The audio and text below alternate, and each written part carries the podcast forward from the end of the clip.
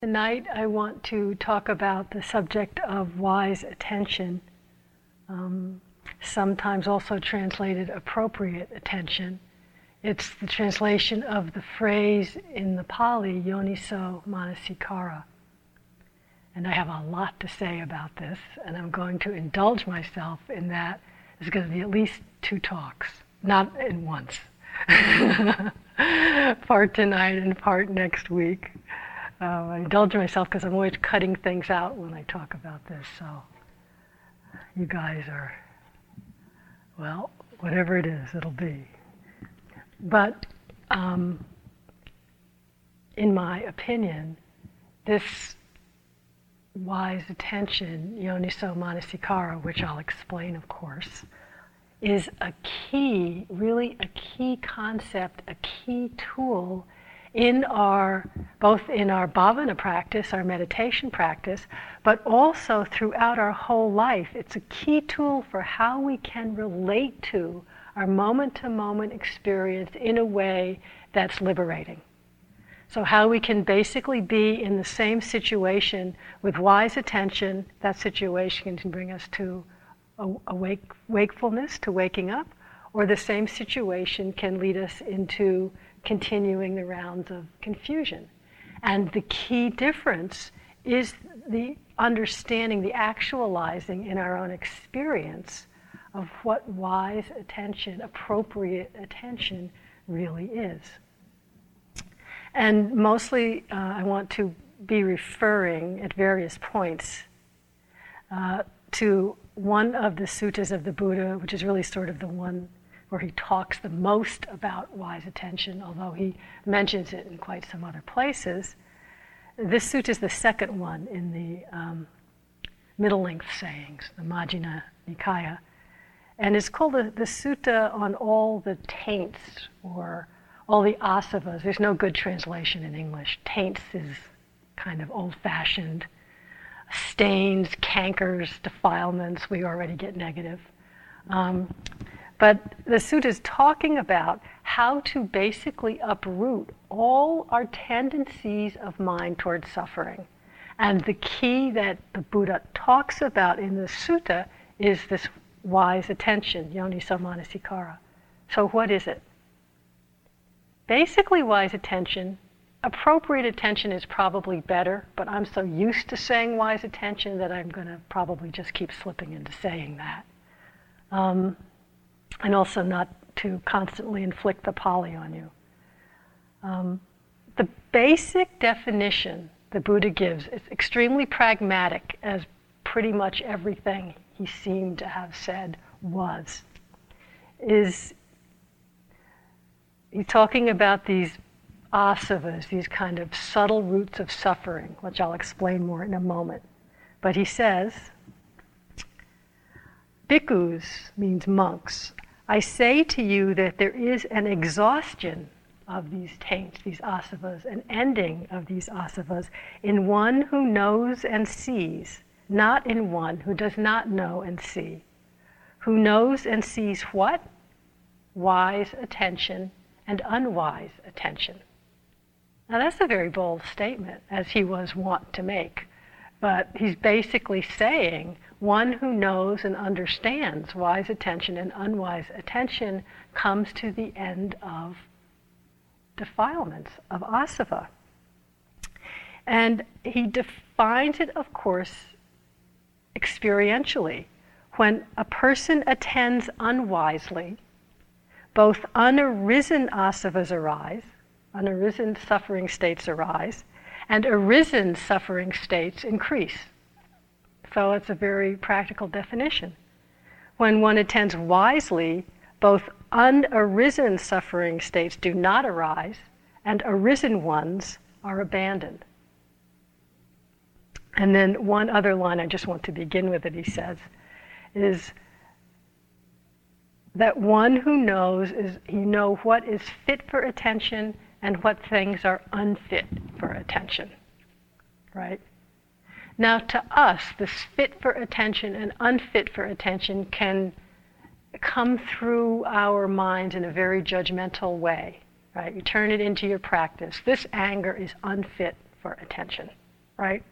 This pain in my knee is unfit for attention. You know, this personality pattern of, you know, pride and blame is unfit for attention. Something else should be happening. That is not what we're talking about. That is not wise attention, as I will hopefully make abundantly clear. So, what, just to define this word asava, taint, to describe what the Buddha is talking about.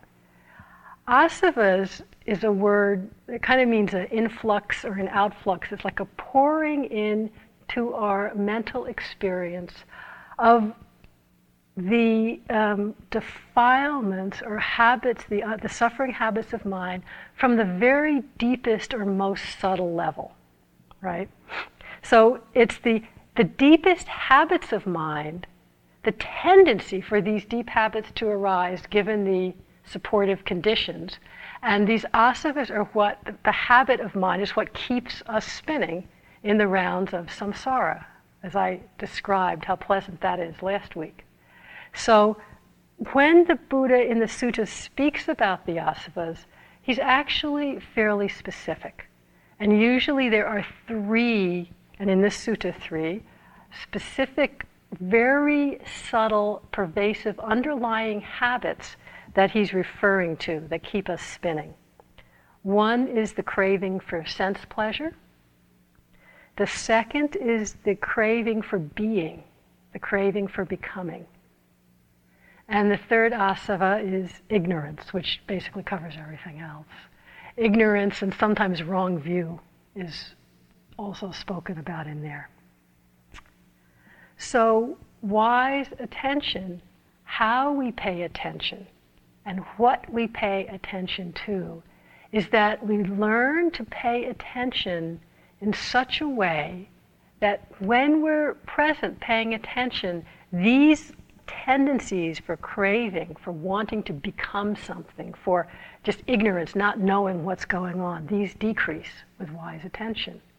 When our attention's unwise, we're paying attention to the wrong thing in the wrong way, in the inappropriate, better than wrong, in the inappropriate way, then actually the feedback is pretty clear because these asavas, these habits, get stronger. And we can experience this we do experience this moment to moment. I mean, it doesn't, you don't have to be deep, deep, deep in meditation for four months to pick up on this, you know.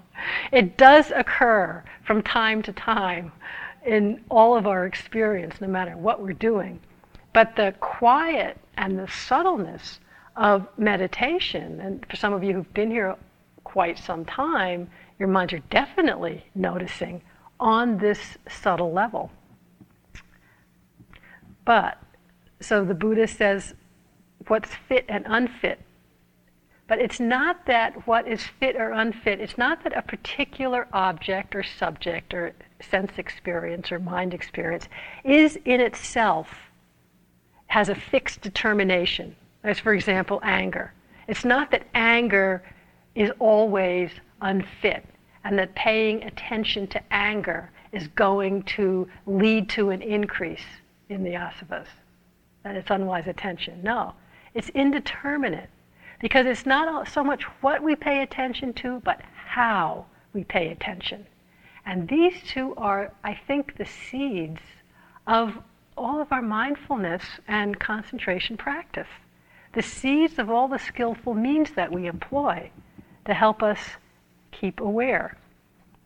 So, how we pay attention I want to now refer to, in terms of to give a feeling of this how, the, the word that we're translating as appropriate or wise attention itself, yoniso manasikara.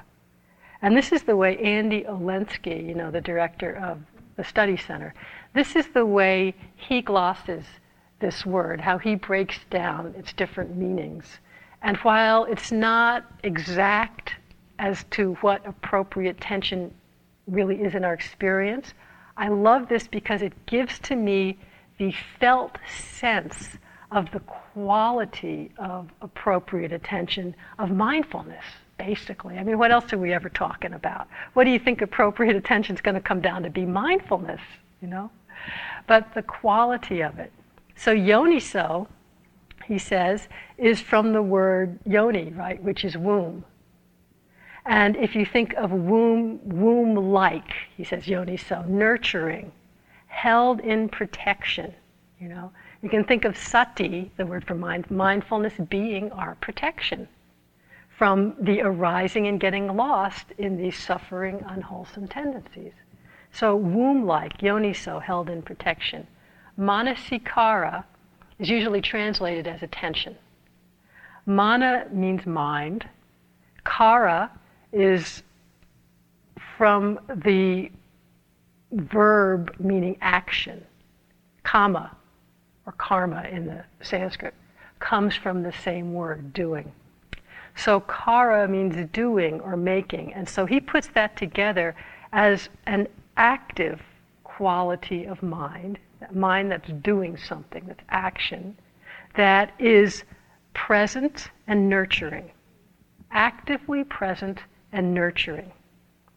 So, you know, I just get a sense from that, not like, you know, this driving force of mind. Yes, it will be what I want it to be. Yes, this unpleasant thing should go away but womb-like. And maybe it's because I'm a woman, you know, that maybe to, to guys this actually, although Andy did tell me I have to acknowledge, but it's a sense of holding it with that accepting quality of attention, but absolutely, totally present with the experience just as it is.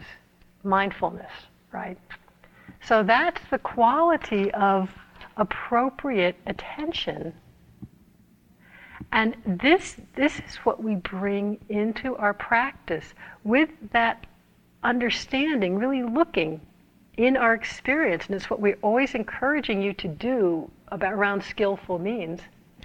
So that it's not only what we pay attention to, but how. And simple, obvious examples, the four foundations of mindfulness that Myoshin talked about last week. Bare attention to any arising experience, right? So take anger, since I've been using that. That's the quality of mind, the third foundation of mindfulness. In itself, it's indeterminate whether it's wise or unwise attention, appropriate or not, to really be present with the mind, with the, with the anger, with the ill will. If the attention has this quality, you know, this yoniso manasikara of sort of surrounding, seeing clearly, not feeding any other reaction state of mind to it. Just meet that ill will with mindfulness. You can see in that moment it is wise attention. The ill will does not increase. It doesn't mean that it magically goes away either, which is what some people are looking for, or use that, uh, went away, so I did it right. it's not that.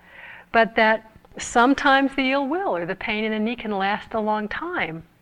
But you can tell, it might, you know, rise and fall within the, some moments, but overall, the sense of, you know, ill will or grasping or craving, the sense of being, I am such a horrible, angry person, or the total ignorance of getting really lost in the whole story, those do not increase, right?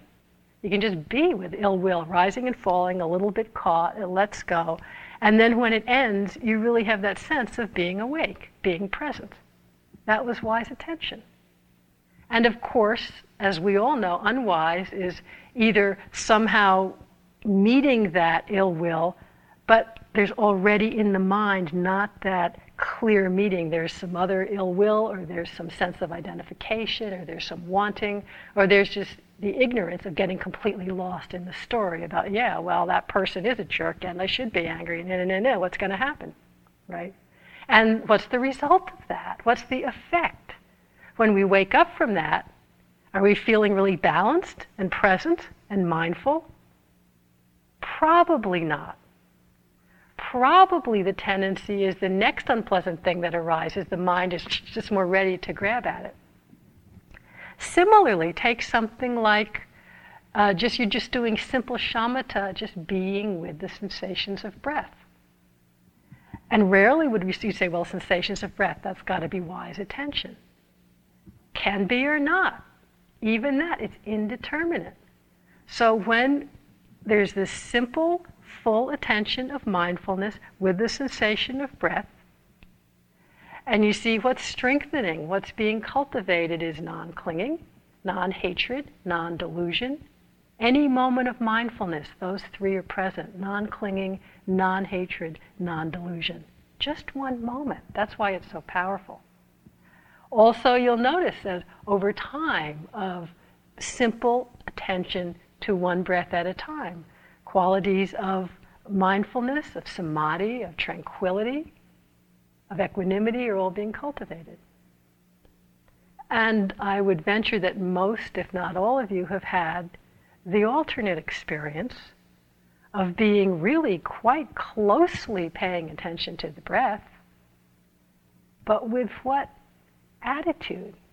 Yoni so manasikara, not so much. There can be huge clinging in the way the attention is connecting with the breath. Huge clinging. Wanting to stay there, wanting to get more concentrated, or aversion, let me feel this breath, please God, so I don't have to get caught in that obsessive thought again you know, or trying to make it meet some idea, whatever. But again, the feedback loop, whether it's immediately or five or ten minutes or half an hour or a day down the road, is that what begins to manifest? Frustration, craving, craving for sense pleasures, craving for becoming. I want to become a more concentrated person. That's craving for becoming, you know? or just ignorance. I'm trying as hard as I can and it just keeps getting worse, so I've got to try harder, you know? So you get a sense, right? And where we're working here, this yoniso manasikara, appropriate attention, is really the key, the tool under all of our skillful means. That's why, uh, it, like in a retreat where we're giving instructions up here, and or answering questions and we give an instruction and then someone asks a question and we give them a totally opposite instruction from what we just said in, in, in the instructions in the morning. And then someone else comes into an interview and they're like breaking themselves trying to, to meet that instruction. We say, oh, no, no, you shouldn't do that. You should do exactly the opposite. And then three days later, when they come in and they're saying, Well, I'm doing what you said, no, no, no, now you shouldn't do that anymore. Now you should do this. Because the conditions are always changing, nothing's steady state. And so remembering that our guideline isn't does it feel good? Does it, you know, oh, this just feels so right. This just feels like what I need to be doing now, you know, staying with the breath or noticing emotions or whatever, because it's the path of least resistance sometimes. It's not about it's pleasant or feeling good right now, but it's really about keeping your uh, kind of background attention, your sense of cause and effect attuned to the subtle habits and inclinations of our mind. That's the level we're working on with wise attention. So that if you know you, you think you're practicing really clearly, and over days you're just getting more and more and more lost in craving. I mean, we all have periods where craving comes up. That's part of practice, you know. But I mean, over time, you see something, something seems to be going in the wrong direction, you know? That's the time to look and see, is there something I'm doing that's feeding this? That's not wise attention, inclining the mind.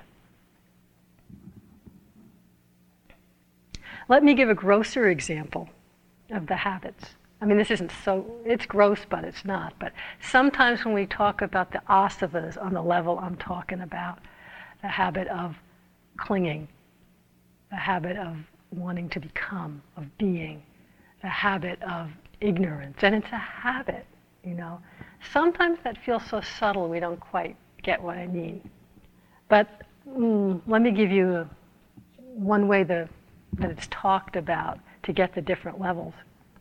Uh, they talk about, uh, I don't know if it's the Buddha or in the, in the um, commentaries, anyway, I got this from the Burmese Sayadaws, where they talk about the three vatas or the three rounds of samsara. It's really the three different levels at which these deep habits of our minds manifest in our life. and what protects us on each level. So the first level is called, these are the English translation of these words, but it's called the level of transgression. And it means basically where these deep habits of mind manifest in speech and action, right? Out of control, basically. And what protects us on this level of transgression is sila, is our commitment to even just the five precepts, really protects us from speaking and acting out of these uh, basically suffering states. The second vata, the second level, is called the level of the obsessive defilements or the obsessive kilesa which speaks for itself. You know, your mind gets really caught in obsessive thought, emotion over and over and over, right? And you're really caught. And what protects us there is samadhi.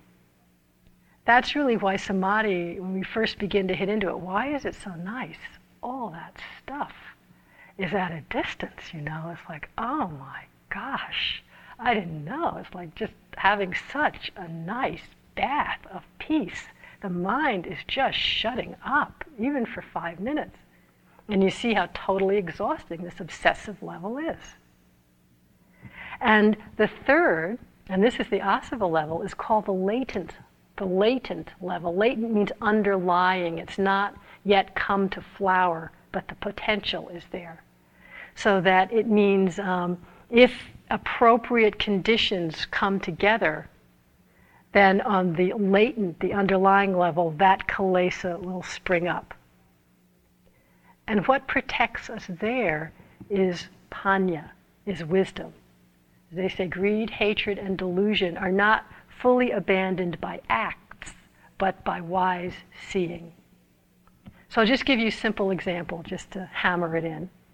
Very simple, these three levels. Say you're doing your walking meditation and very quietly and you're there and someone just comes along comes in front of you and, and you know bumps into you bangs you into the wall which of course would never happen here as everyone is so sublimely aware. But you know in crowded retreats it can happen. Deeds or speech transgression well that's obvious. You stupid jerk you know. Or even if you just said excuse me you know with all the venom that you could summon up that would be acting on the level of transgression. And our sila protects us, right? Never mind moving to acts more than speech, that's even stronger. The obsessive level, we don't say anything. You look like the perfect yogi, you didn't even notice them. But for the rest of the walking, I can't believe I cannot believe that that person just walked in front of me. They don't respect me at all, and nobody respects me. And that really shows how nobody respects me. I'm not standing for it. I tell you, I'm not standing for it. And you can take it from there. So eve either go out in a long story, or even more suffering, you repeat the same three thoughts over and over and over, you know, because that's not nearly as interesting, and you can't kid yourself that it's going somewhere, but it has the same depth of suffering. Now, in both of these, if you have any awareness at all, you know you're suffering. Right? it's scary because sometimes you don't. You think, yes, it's really right that I tell off this person. That's appropriate. but anyway, the latent level is how really much more refined you're walking and you're not spaced out at all. You're very present. And there could just be a moment of not quite mindful, not gross, but the person walks in front of you, and the mindfulness just was away at that moment. And that latent, that even though you haven't had any aversion or desire going on for quite some time, you've been really mindful, all of a sudden it comes rushing up. And have you had that experience when you go, wow, you know, where did that come from? I've really, you know, I've, I've really been very present. Where did that come from? You know, that's the give me a break level but where that's the level of asava that we're talking about here, where just the seed, the potential is there. The habit of mind, given the right conditions, it's like a seed that's just been under the earth forever, and when it's watered and has the right sun, it can sprout. That's the asavas that the Buddha's talking about, just that subtle tendency. Not the state itself, but the potential for it to arise, right? So you see, we're talking on a subtle level here. And I personally think it's the genius of the Buddha that he could really, now of course, experience this level, but make it so clear. Talk about it. You know, you know how when um, you've been going in life and you've seen so clearly in practice in your daily life, you've seen so clearly the suffering of clinging, you know, or the impermanence, or a particular personality pattern. It's really clear how empty that is. You, I don't need that anymore. I'm done with that, right? Famous last words. But you really have seen through it. It's not an illusion. And then we turn around in a retreat or in life five minutes later or five months later, and there it is, pops up in all its strong glory, and you think, how? You know, that question, how can this keep happening? And I would be surprised if there's someone here who hasn't had that experience. Maybe I'm the only one. But, or when you think, you know, I've been practicing, I've been understanding a lot in practice, but in my life I seem to be getting worse. It seems like these patterns are coming up more and more. So, on a little less subtle level, because most of us don't go through, oh, I see the potential for the habit of becoming arising now, right? That's really not so much the way you're going to think about it. Clinging to sense pleasure is okay. But the habit of becoming, putting it that way, mm, maybe we don't notice it. Let me put it in a grosser way, if you want to call it Sakkaya Ditthi, right? Personality view. What is our personality view, but simply our clinging to or aversion towards? any or all of the particular habits of our thoughts about ourselves, of our memory, the habits of our emotions, the particular personality traits or habits of response, reaction in particular situations. What is Sakkaya Ditthi but a kind of a solidifying, a clinging to, a making permanent in our mind any sum of these patterns and suffering from that. Suffering not from the patterns, but from unwise attention. So whether, you know, whether your pattern is um, in times of difficulty, strong self-pity, or feelings of worthlessness, or feelings when things aren't going your way of blame, throwing out on other people, or just being really cranky and aversive when you're tired. And you know, you get tired and up comes aversion when you've been so present and kind all day. Or just really getting so high when there's a lot of sense pleasure, you know, just loving the sense pleasures and just at some point getting really lost in that till you see how you're putting your whole life around having more and more. Or I'm an athlete, or I'm an introvert, or this is what happens to me in this situation. Whatever. We all have our own. We all have many, many, many many particular habits of emotion, of the descriptions of thought that we buy into and have repetitively about ourselves, particular responses. The thing is, none of them are steady state. They're all different habits and patterns coming and going, coming and going, right? Have you had anyone that stayed steady all day? I mean, really. Don't just say, oh, yeah, right, it did. I mean, really stayed steady all day. No breaks, no gaps no fluctuation. I doubt it. I doubt it. But we actually compound our suffering by um, the flight of the Garuda, which is a Tibetan text, says, due to our pernicious habitual pattern of solidifying reality. So we take thoughts about ourselves, we take patterns of emotion, habits of reaction, and completely solidify. Yes, this is me. This is who I am. This is what always happens in this situation. Well, it does happen often. That's really a manifestation of this level of asava, a very, very deep and subtle inclination or habit of mind. Give me a particular circumstance where I'm not very aware, and I'm, I'm a cranky at night person and when I'm tired.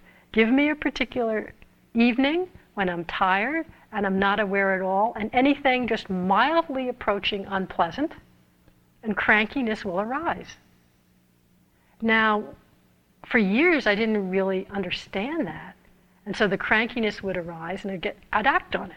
I'd say something unpleasant or just feel really unpleasant and get restless and you know do more things, papancha of action to get away from it, which when you're cranky everything just gets worse. Now that I know it much more clearly, if that situation's there because that inclination in the right situation of no mindfulness is still there. It still can arise. But as soon as the crankiness arises, I meet it with wise attention. Oh, crankiness feels like this. And so at that point, it's not Sakkaya Ditthi anymore. There's not a sense of grasping, of making it me, of identifying with it, of turning it into becoming. I'm becoming a cranky person. I am becoming, you know, a worthless person, an athlete, an introvert, or whatever, a good meditator, a concentrated person, whatever your Sakkaya Ditthi's been in the last half hour. It can come and go just like anything else. We don't have to stop those thoughts, those emotions, those patterns. Simply the solidifying, the grasping around them, that's unwise attention. We notice it, but like that. Or, oh, crankiness feels like that. And that's wise attention. That seed doesn't go any farther. So this makes sense so far, huh? Yeah. So what's really to me very inspiring, and I know people use this quotation from the Buddha a lot. The quotation I'll say in a minute, but he often describes or defines a full awakening or an arhat in the Theravada model as someone who is free from all the asavas meaning that in that person, even in a particular and any condition, those tendencies have been erased basically. They've been exhausted, I think is the better, just worn out. So that even if I was incredibly tired and incredibly busy and something really unpleasant happened, crankiness just wouldn't arise. It just wouldn't arise. It couldn't arise. You see why that's the definition of an arhat. But um, the inspiring thing is how often the Buddha says, and he says in terms of this if it were not possible, I would not tell you to do so, to apply wise attention. So I say that first because then I want to go back now to the subtle level of asava, where we can really begin to play with not getting down on ourselves or discouraged, but just play with how it works and how strong and sudden this uprushing is. That's the asava really means like the influx, and sometimes it really feels like this, just like this uprushing of kilesa out of nowhere. But also how in a moment of mindfulness it can be gone. So an example in one one retreat I was sitting, had been, I don't know, a couple of months, was very deep in. Mindfulness was really pretty steady and strong. And it was in between sittings, and I remember I was in my room and I was looking outside at a tree leaf, and I was just right there noticing it, seeing, seeing leaf. It was vibrant color, seeing pleasant, seeing pleasant. Because by that time, the mind was just noting every moment. I mean, it just what it was doing. And it was so alive, you know, very connected. And in just a moment, there was just a slight, and this was so slight, backing off of connected attention. You know, where you're going, seeing, seeing, pleasant, vibrant, seeing, pleasant. Uh. You know, it's just like you kind of go, ah, uh, delusion for a moment. You don't even look around, but you just kind of, you don't even have time to space out, but you disconnect. And it was as if, I don't want to be discouraging, it's just how I saw it happen. In this moment, it really was like this huge influx of craving, just wanting, and oh, it's so beautiful, and how can I have more? And it just started going, you know, down the road of papancha proliferation in that amount of time.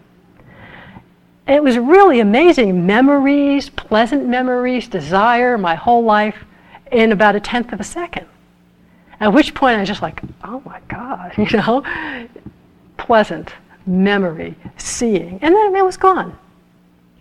But that, I remember it so vividly because it was a visceral, a feeling sense of really how the power of the underlying tendency can be at certain times, not always, at certain times. Uh, it's also a good example of how yoniso manasikara, appropriate attention, totally connected and non-judging and not adding anything extra, in that moment of sati, mindfulness, non-greed, non hatred, non-delusion, the whole kilesa, the whole asava of sense desire just stopped. And in that moment, it's gone, right? We're not talking, we're talking about a habit of mind, an underlying tendency, but it's not like it's sitting there, you know, this big glob of asava, of sense desire that you have to chip away at until suddenly it's all gone, you know. We tend to think I'm working on my conditioning, you know, I have this much left to go. You know, it's like if you have the habit of smoking. When you're not smoking, you're really not smoking, right? There's not like some little smoker in there puffing away and it's just going to suddenly come out and you notice it. You're either smoking or you're not. So it's the same, you're craving or you're not. So working on the two levels are practice uh, really obviously in daily life and retreat is working a lot on the level of acting and speaking and obsessive. It's also working very much on the latent level it's just something we don't notice or think about or pay attention to as much. But every moment of mindfulness is not only not watering, is a double negative. You know what I mean? When in a moment of mindfulness, we're not watering the seed of the latent tendency. It doesn't have a chance to sprout. And also, what we are doing is planting the other seeds of the habit of non greed non hatred, full attention, non delusion. And that then becomes the stronger tendency. Until finally the other asava tendency, those little seeds, wither away from lack of being fed, from deep seeing, understanding, insight. They stop being fed and finally wither away altogether. And it's important, I think, to really understand and trust this because as your practice, not only here but in life, is your dedication to paying attention to what you're doing here and off the cushion gets stronger, you're going to start to notice, you already are, the subtle levels where these asavas are manifesting in a much more subtle way than we would normally have noticed. You know, and so it seems like we're not getting any better and maybe even getting worse. And we, we fail sometimes to notice that we're not screaming and yelling and hitting and blaming. We're just walking very peacefully and having this spurt of, oh my God, I can't believe it. Oh yeah, you know, and it goes away and you're back to being mindful. It feels just as jarring. You know, we don't really realize, because we're so in it, how much more subtle a level we're working on and how the noticing of it and the immediate bringing in yoni yoniso manasikara eradicates it in that moment, how really powerful that is. It's important to really give that credit. Here, one way you just might notice from time to time, because this does also happen, that when you walk into or a condition arises that is absolutely ripe all the conditions for your prime tendencies to emerge, you know, blame, self-judgment, comparing, worthlessness, desire, whatever it is. And you walk in, and you're not trying not to have it happen. You just walk in, and the person who so far has never been able to walk across your field of vision without some nasty judging thought arising in your mind Suddenly they walk across, and without any premeditation, metta arises. They walk across and you think, oh, they must be really suffering. May they be happy. Where did that come from? It must be that deva behind me saying it, because it sure didn't come from this mind and body. Or you walk in and somebody does something that would normally get aversion flying in just space. Nothing happens. You know, I, I, I don't know, this years ago, I think it was the first three month retreat I ever sat. And uh, the whole, I'd sat a lot before, but not in that form with these people. I didn't know who anybody was. And there was, so I was kind of, you know, just checking it out and making up my stories about people. And there was one guy who I somehow made up he was some really, you know, enlightened guy. I didn't even know who he was. And this reason I had this story is because he would always come to lunch really late, like 20 minutes late, you know, and just come in late and take whatever and sit down and eat. And I think, wow he must be so free, you know, he must be this amazing guy. How can you come to lunch late when it's the only thing going on in the day and the food might run out? You know, you know all the riffs. And, uh, and I remember one retreat, I don't know when, sometime later, I didn't even notice it. Halfway through the retreat, I suddenly became aware that I wasn't even thinking about the food. And I myself was coming 20 minutes, 30 minutes late. Something would be run out. I didn't care. It wasn't any big renunciation. I really didn't care. And that was the sense of, just in that particular moment, the particular asava not arising, not being there in that moment. I'm not saying it doesn't come up other times, but you can see those conditions that just couldn't bring it up anymore. And that, for the most part, has stayed steady around that on retreats, unless I'm having a really bad day. But um, just to see how it's nothing to take credit for because it's so clearly not you. But you can feel how that particular tendency just gets exhausted from not being fed and from insight, from understanding. So it's important to notice that in yourselves as well. this might be three talks. so the Buddha talked about in this particular sutta, that's why I said it might be three talks, I didn't even get to the sutta yet. He talks about seven different ways to cultivate wise attention, yoniso manasikara, and to extinguish, to uproot the asavas in our life. And what I love about this sutta is the seven are, some of them are really fairly specific to bhavana, to meditation on the cushion, like we're doing, but not all of them. Some of them are quite applicable to how we relate to situations in our life. So it's both a very precise view, but also stepping back and looking at our relationship to experience in our life, our relationship to food, our relationship to environment, our relationship to mental states and such, such as that, as well as in the meditation. So that's the next thing I want to talk about. Obviously, I'm only going to talk about the first one. I might not even finish the first one tonight. Um,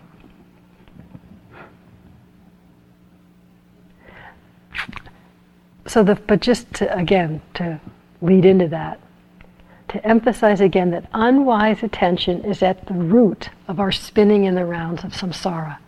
That you could say is the proximate cause the reason that we keep getting catapulted into the rounds of samsara. Causes craving and ignorance and becoming to increase. Wise appropriate attention is at the root of liberation Unarisen asavas do not arise, and arisen ones are abandoned. That's very interesting. Unarisen ones don't arise, and arisen ones are abandoned. So that's what the Buddha talks about in this sutta. I'll just read you the seven ways and then say a little bit about the first one for tonight. These ways that he says, when a person attends unwisely, well, just as I said, these are the seven ways. Asavas can be abandoned by seeing, by insight. The second one is asavas are abandoned by restraining, restraint at the sense doors. They are abandoned by using, by attention to how we use things, use our requisites. They're abandoned by patience or enduring in this translation. They're abandoned by avoiding things that are harmful. They're abandoned by removing, in other words, um, not allowing unskillful, harmful states to continue, removing. And they're abandoned by developing, and specifically developing the seven factors of enlightenment, the seven bojjhangas. So those are these seven areas that he talks about that I'll go into a little tonight and the rest next week. Abandoned by seeing, I want to read you some of what he says. This is what he goes into in quite some depth in this sutta.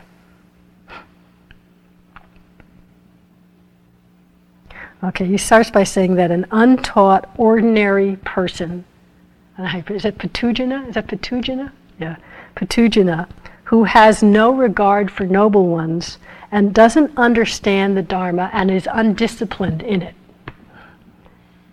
I won't, you know, point any fingers, but untaught, ordinary folk.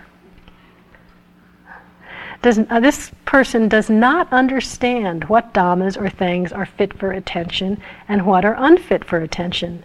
Since that is so, he does not attend to the things that are fit for attention and he attends to dhammas that are unfit for attention. And just what I said. Now let me give you example how he talks in the sutta.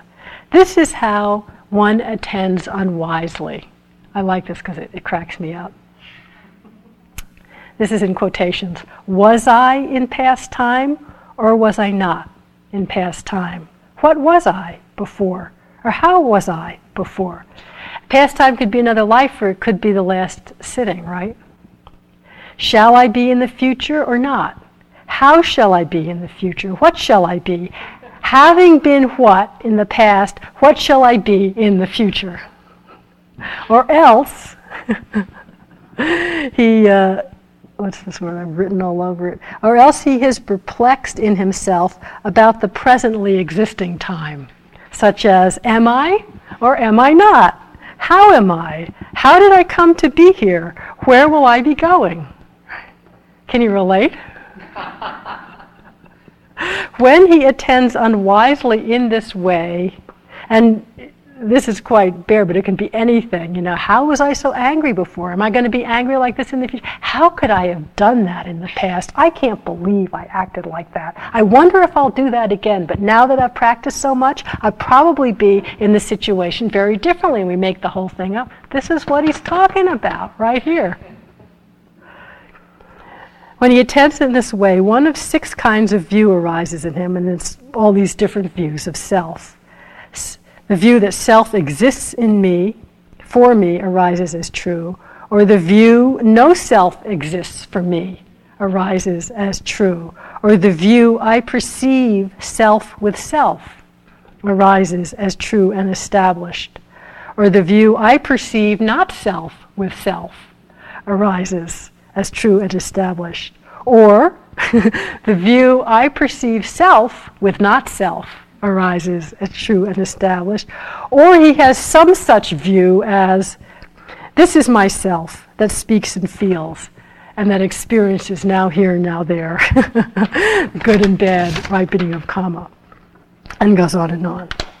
Now, this view is called the thicket of views, the wilderness of views the contortion of views, the vacillation of views, the fetter of views.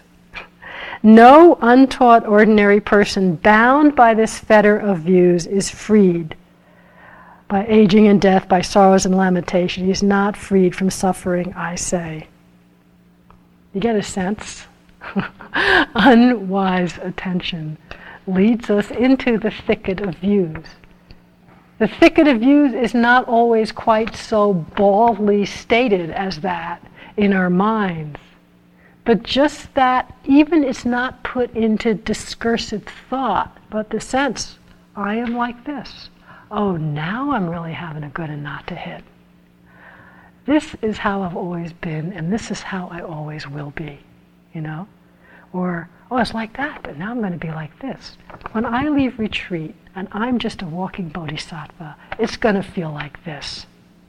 Any of this stuff, the thicket of views, the wilderness of views, unwise attention, it doesn't mean we're bad, it just means we suffer. And the more we pay attention to that with clinging, with belief, the more we're feeding that habit, those asavas. All we need to do is turn around and notice how, right? How do we pay attention wisely? How do we uproot the asavas by seeing in this first example? Guess, the mindfulness, sati. Bare attention, in other words, paying attention to what's arising totally without adding anything extra. Anything, just totally present, without creating a story, without mistaking perception for something else, just being here. You an example from Krishnamurti. And I just thought I'd move out of Theravada for a minute. To pay total attention free of the three times, that's not Krishnamurti. This is Krishnamurti.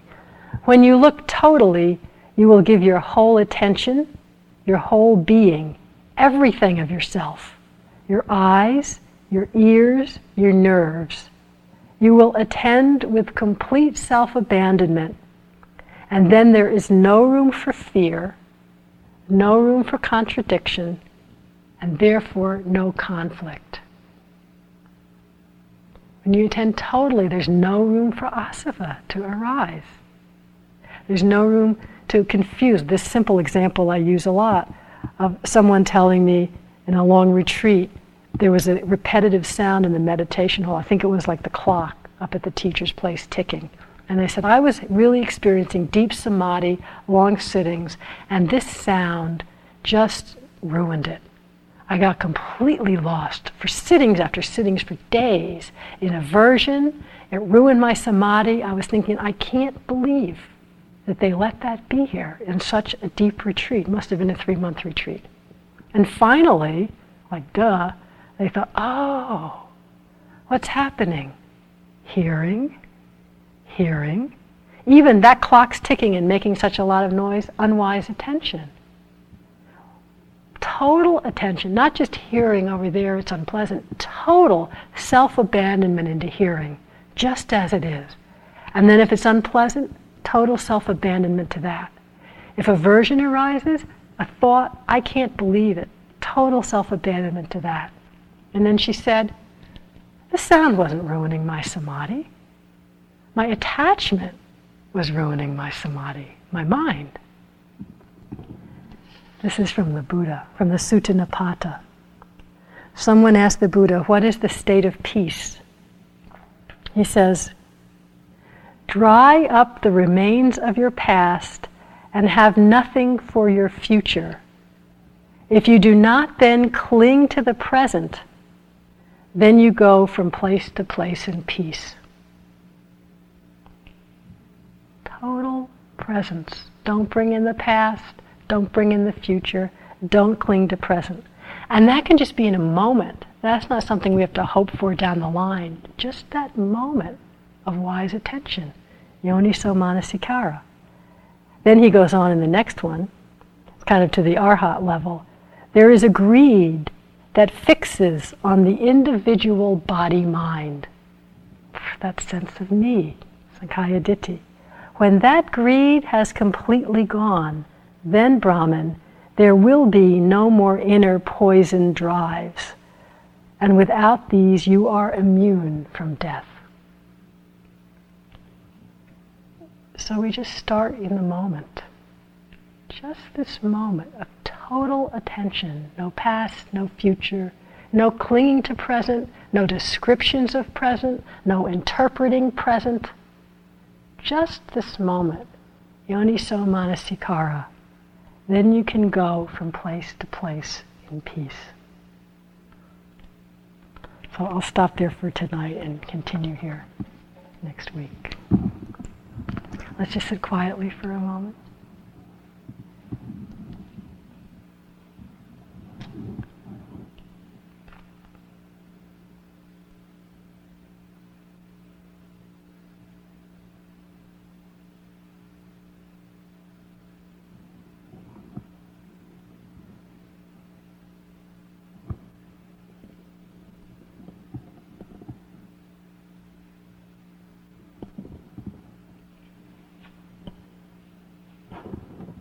Dry up the remains of your past and have nothing for your future. If you do not cling to the present, then you can go from place to place in peace. That is the state of peace.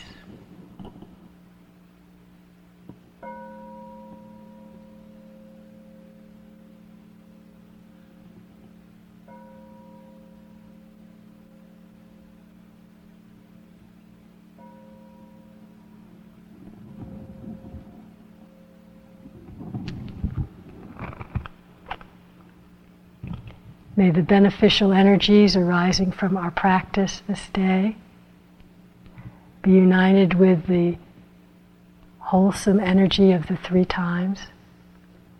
May they be shared with all beings everywhere. So that may our practice may be the cause of the awakening, the happiness, and the freedom from suffering of all beings.